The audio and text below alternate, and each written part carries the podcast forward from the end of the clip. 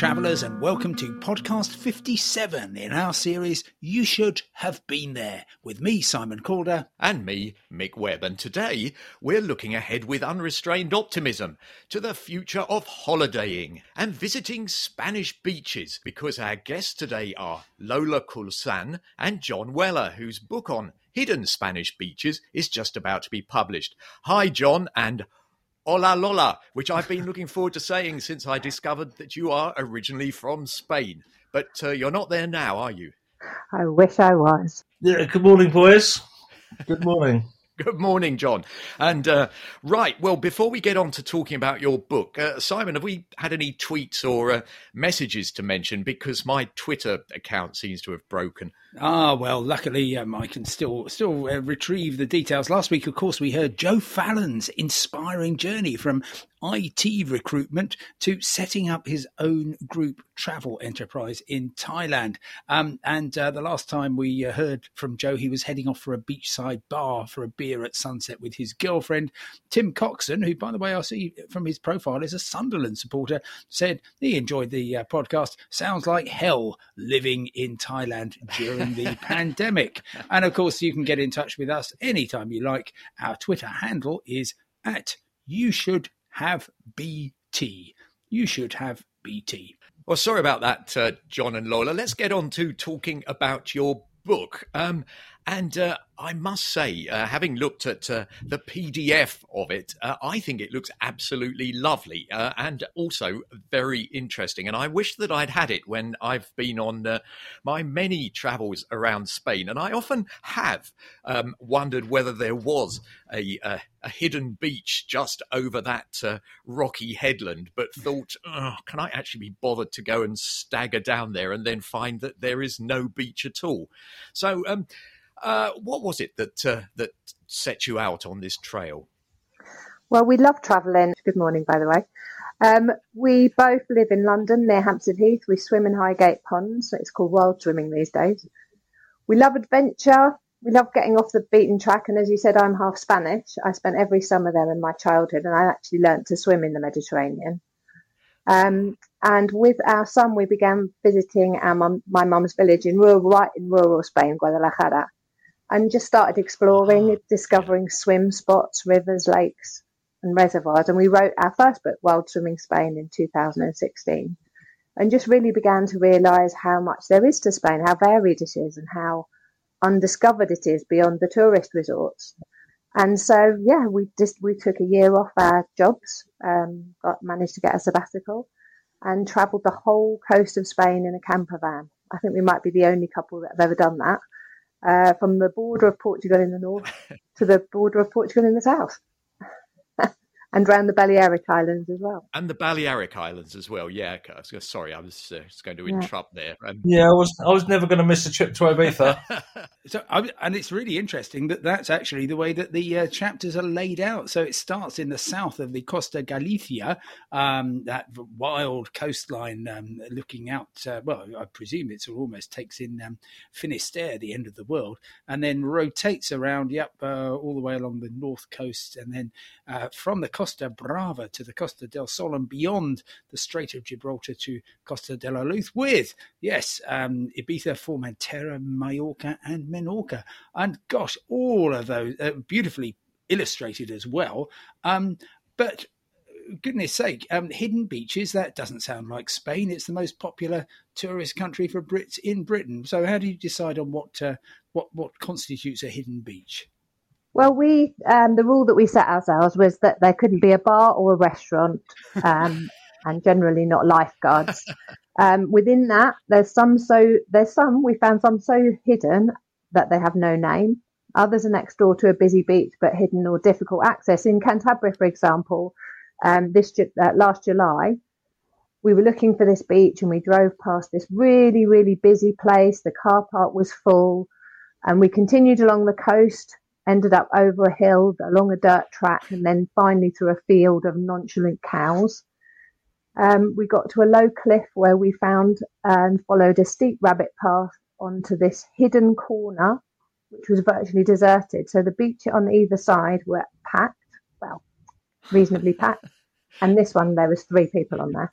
Well, some of the beaches are obviously for the more adventurous, but I think they're also somewhere you could perfectly well um, take a couple of fairly young and protesting children, couldn't you, and sort of get them down to the water fairly quickly. I guess our book is for everybody. I guess kind of who doesn't like going to the beach, maybe apart from goths. I can't imagine many goths at the beach.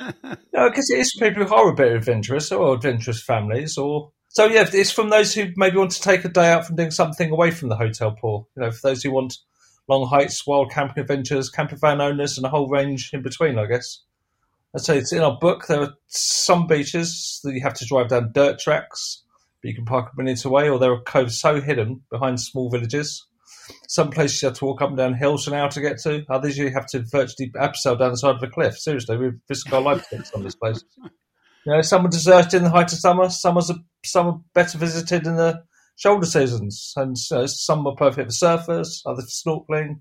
Some are family friendly, and others, you know, the nudist beaches. You know, some places we went to, we saw whole whole the whole families that were naked. You know, you know, each to their own and you've actually tracked down Europe's first um, gay nudist beach, which which uh, appears to date from uh, really a very long time ago.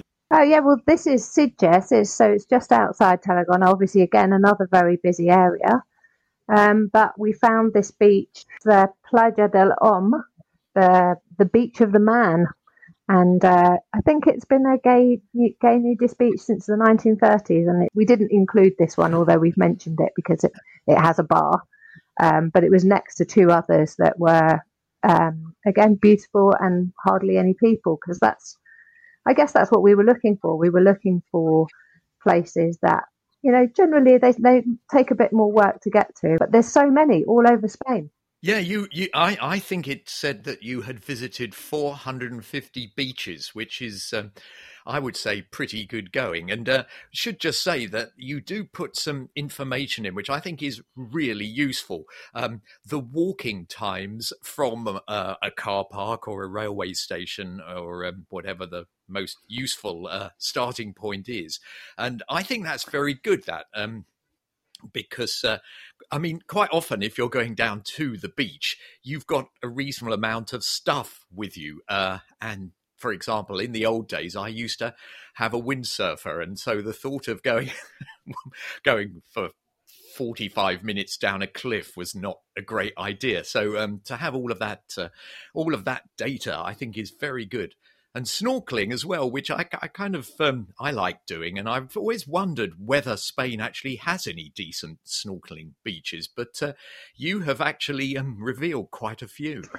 Yeah, we just we we wanted to. I mean, we wanted to make it as accessible as useful for people. You know, we don't want somebody going to a beach expecting one thing and then they get another thing. So we tried to be as clear as possible about.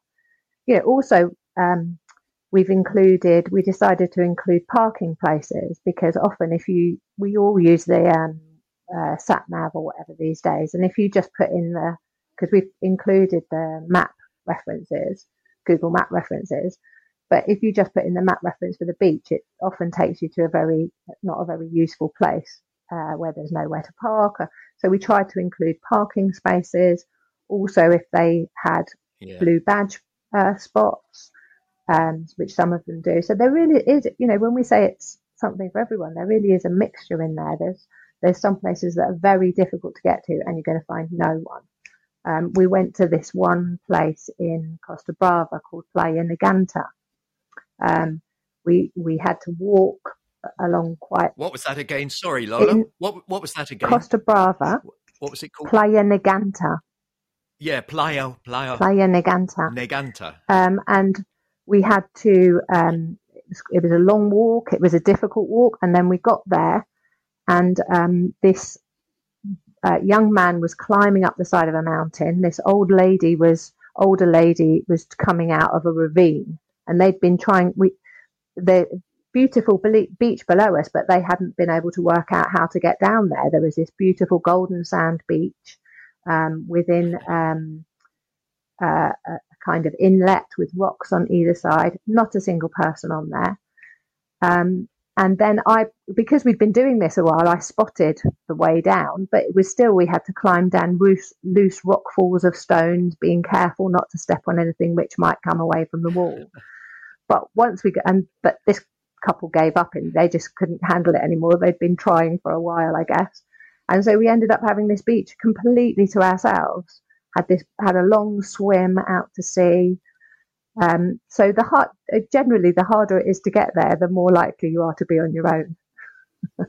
Um, it seems a real labour of love, though, because presumably these are so hard to reach, and you've of course got to claim your reward when you get there. That um, well, you, you couldn't have been researching beaches at the rate of ten a day, and if you've got four hundred and fifty, um, and covering many thousands of miles, presumably, um, you know, what what uh, uh, tell us the the time scale that was involved, and indeed if there are any um, unexpected challenges along the way. So there's actually about four hundred and eighty. Um, we did a lot of research. John did a lot of research. He really put a lot of effort into finding out where the places were, how to get there, where there was a parking spot. But we did have a few mishaps. We went to, in Costa Almeria, we went to this beach called Cala de Malpaso, which actually means bad step cove, which should have warned us something was going to go. So this was a lovely beach hidden between the hills, covered in pink uh, yellow sea asters and pink valerian. Anyway, it was at, at, the bottom of a very steep sandy track, and I was driving that day because we took it in turns. And as I drove on drove onto this very steep part, I noticed a parking space at the top, but foolishly ignored it and drove down the slope. And as soon as I was halfway down, I thought, "Oh my god, this is too steep. It's too sandy. There's no way I'm getting back up that slope." So we went onto the beach, we swam, we photographed all the things that we do, and then went to I went to drive up, and I just I think I just started too slow, or I panicked. Anyway, by halfway up, the wheels were spinning, and I knew there's no way I could get to the top. So I started backing down.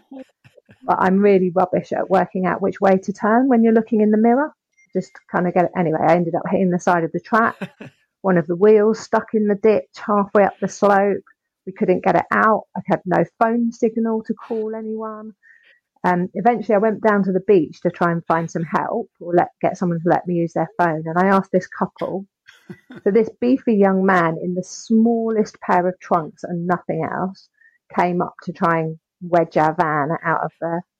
Anyway, he tried and tried, couldn't. Then another guy came along, and then I saw, this, and then this third man drove up the slope in a camper van, just no problem, really expertly, and saw that the state we were in and came and helped us out. Um, so between the three of them, they helped us out, and I got the guy to actually drive the van up because by that time I was just in a complete panic. Anyway, John laughed quite a lot and even sent a photo to our son. Um, but the next, the very next day, we went to another beach called Cala Cristal, Crystal Cove, and he managed to drive straight into a ditch. So we had to get somebody to tow us out. So it was like karma came really, really quickly. now, I, I, wanted to ask you about the photos. Uh, uh, well, John, I think you were uh, mainly responsible for them because they're obviously an important part of the book. Um, and I wonder how you approach them because it is um, for somebody who's not a very expert photographer but takes lots of pictures when he is traveling. I must say that my beach shots are really quite poor and uh, generally all look the same. And um, uh, you somehow managed to make them all look very different. Did that take a lot of thinking about? I guess what I did, I did a lot of research before we left England because number one, we had to find the beaches. I spent a lot of time on Google oh, Maps oh, yeah. and Google Earth, and obviously with Google Maps these days, you get you get to see other people's photographs oh, which yeah. they've taken of the beaches. So I did a kind of, I kind of looked a lot of other people's photographs and quickly could understand what kind of where was the best place to take the photos. So um, you know, trying to get the best flavour, I guess. And so when we actually arrived at the beach when we got to Spain, I kind of had a good idea in my, my on my head where would be the best vantage point. So that kind of works, I guess. You get obviously depending on which time of day you got to the beach. You know, you don't start taking photographs with the the sun in your face. Um, I think I was also aware that there was no point in taking arty photos of like you know surreal looking rocks. You know, some I guess our readers really need Yeah. to see what a beach looks like before they get there. You make an informed decision of what you think looks looks nice, or need really need to get a good idea of what a beach is like from the photos. Um, no one's going to open up a travel book and say, "Oh, look at this arty photo of a wave, darling. Let's visit that beach." That's not going to happen. You know, you need a photograph of the beach. Um, I think also I'm an, I'm an active photographer. I'm also kind of, you know, I get someone, I'm full of adrenaline. I think nothing of running up rocks or hanging off cliffs to get to get a good shot. I think, I, you know, I risked my life to get some of these shots, especially the cover photo. You know, I came back from that, you know, I was hanging off the edge of a cliff and my legs were scratched to pieces just so I could you know, get a really good sh- uh, shot of the beach. Lola, did you um, did you worry about uh, John while he was taking these uh, d- um, dangerous shots? Yeah, yeah. I mean, he was he was like a mountain goat. You know, I'd I'd turn around and he'd be like halfway up the side of a cliff. You know, taking a photo. Um, he just yeah, he, he does. He just gets on adrenaline, and then then that's it. It- the the photo is everything.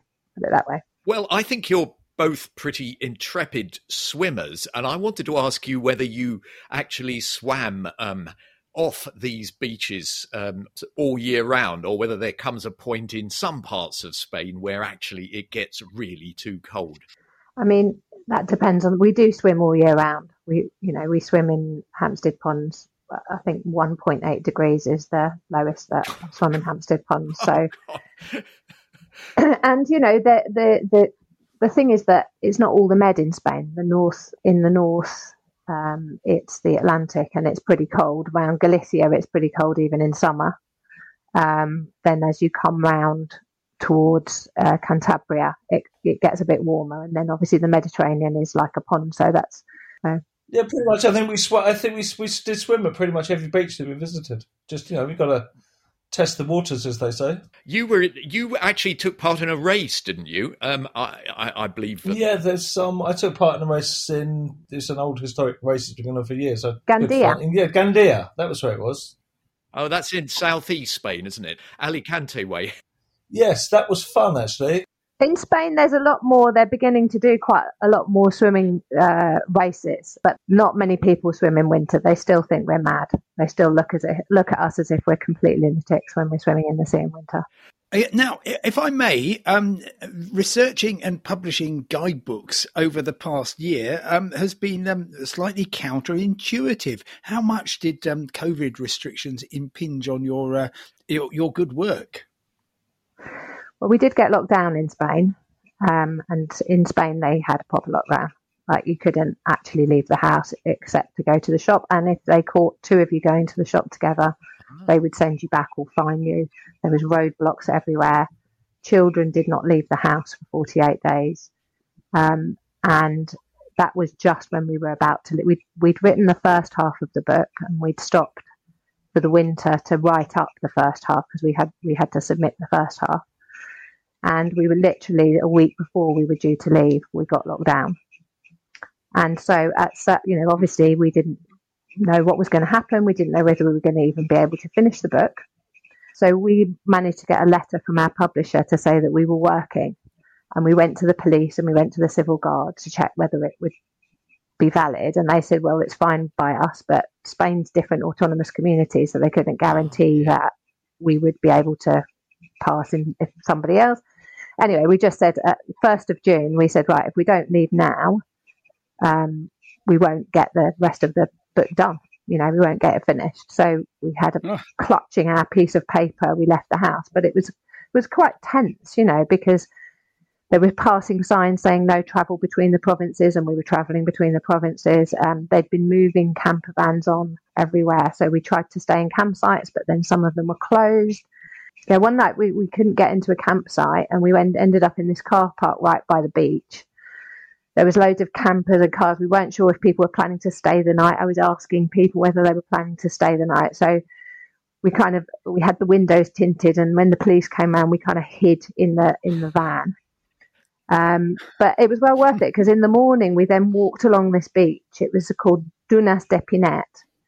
Um, beautiful with salt flats at the back. We saw flamingos and we walked for a couple of kilometres and we met these two ladies of a certain age who, who kind of started chatting to us. And we told them we were researching this book, and this one lady just was waxing lyrical about the beach and how it made her feel. And then she said, suddenly said, "Do you mind if I recite a poem I've written?" And at like nine o'clock in the morning, she stood and recited this poem about the bay and its beauty, which I videoed, and we've actually included four lines of it in the book.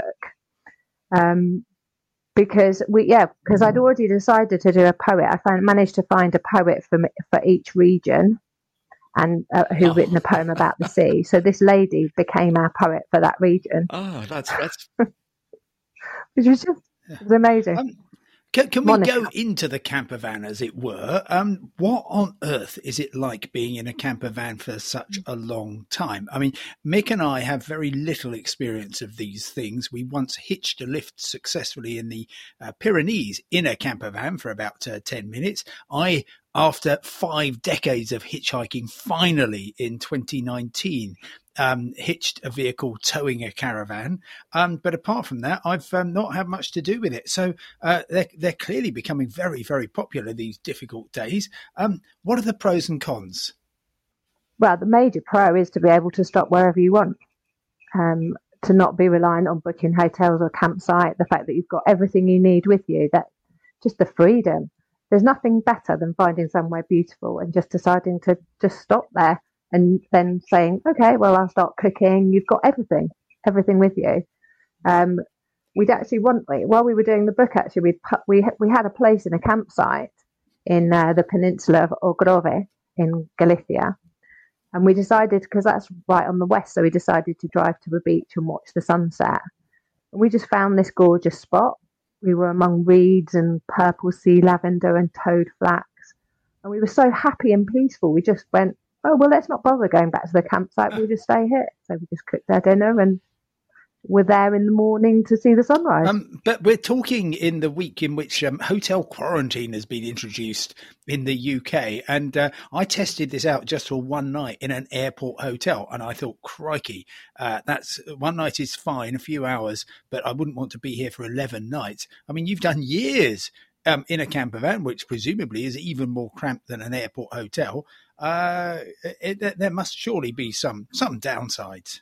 I think if you're living in a camper van, you know, two people together, you've you really got to agree to get along. You know, you're not gonna, you know, you're you're there with each other. You know, every time you turn, someone's there or getting in the way. You've just got you you have to you have to learn. Otherwise, you know, you're you can't start getting annoyed with people for being in your space or not doing this or doing that, and well, I guess you've also got to, you know, you've got to love each other and get along. You've also kind of think you've got to work to your strengths. You know, I, I've always kind of, I like to clean the van. Dolly would do the washing up, that kind of thing. You know, it's, I hate doing the washing up. Ah.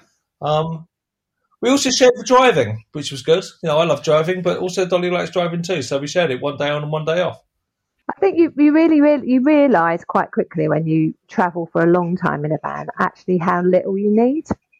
You know, um, when I left, just before I left, I packed most of my possessions into my shed because, um, and uh, you know, I've been back for nearly a year now, and I still haven't taken eighty percent of them out because I'm really happy not having them in the house now.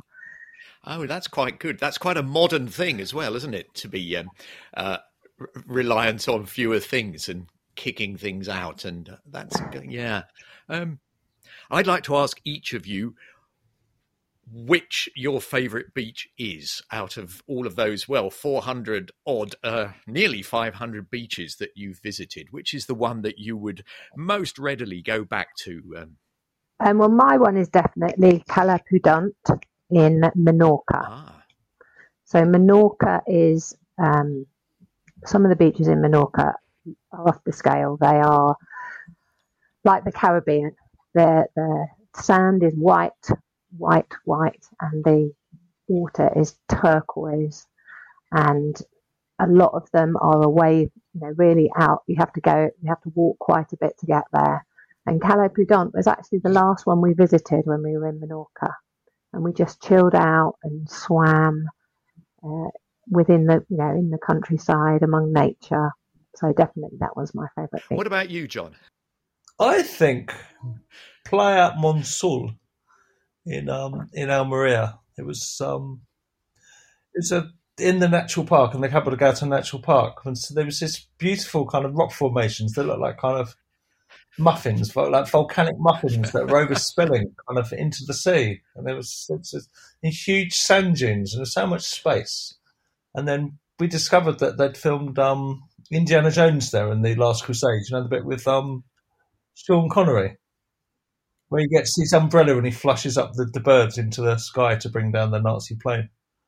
I think that was probably my favourite. It really was just, you know, you felt you were just, don't know, on a film set in the, yeah, right in the middle of nowhere. It was brilliant. And the sea was just really warm and so just all these geological formations. And afterwards, I found, only, in fact, I found out the other day because I was doing some more research, was they filmed the, the never ending story there as well. So there we go. So that kind of, that for me kind of was, I think that's my favourite. It's beautiful. Absolutely stunning. Well, I'm going to go, and if you don't mind um, me popping mine in, um, it's not hidden, it's not secret. It's San Sebastian, um, the very first Spanish beach I ever visited, uh, having hitchhiked down through France to get there, and just this perfect crescent of sand as an island offshore, and more to the point, in about uh, five minutes walk, you can get to the best uh, uh places for pinchos. That's the Basque tapas on the planet but that's not a long way from being secret, of course. But uh, ah. but but it is lovely. Although that that island is quite. There's not that many people get to that island. We were there. That's in Abbott. Ah, is it? Oh, the ah, right. Yeah, we, yeah. we swam over there. It was it was it was fun.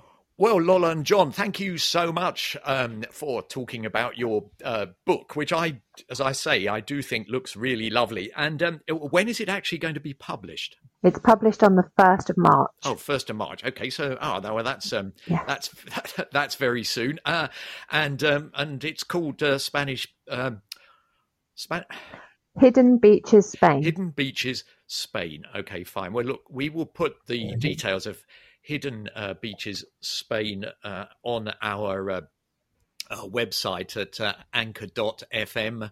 Uh, forward slash you should have been there and also on our uh, on our twitter uh, account which is simon i wish i could remember it um, it's very straightforward mick um, i'm sure lovely listeners perhaps have got grasped it by now it's simply on twitter at you should have bt and we would like to offer your listeners um, a discount code for the book as well. Oh, well, that's very nice of you. And um, we'll put that on the uh, uh, website uh, as, as soon as you can um, uh, send us the details. But um, in the meantime, thank you so much, Lola and John. It's been a great pleasure talking to you. It's been a pleasure. Yeah, it's been an absolute pleasure. Thank you, boys. Have a wonderful day. Well, look, um, we we are going to be preparing our next podcast. Um, the uh, podcast 58 in our series is actually going to be Confessions of a Tour Guide. We have one of the world's leading tour guides who's going to talk us through everything from whether and how they size people up at the airport when they're beginning it to um, the, the, the worst travel disasters and whether indeed a tour guide is actually a drinking buddy, a social worker, or a therapist. That's all coming up in podcast 58. But meanwhile, uh, my thanks too to John and Lola. And uh, well, you can contact us anytime you want to at You Should Have BT on Twitter. But from me, Simon Calder. And me, Mick Webb, goodbye. Goodbye.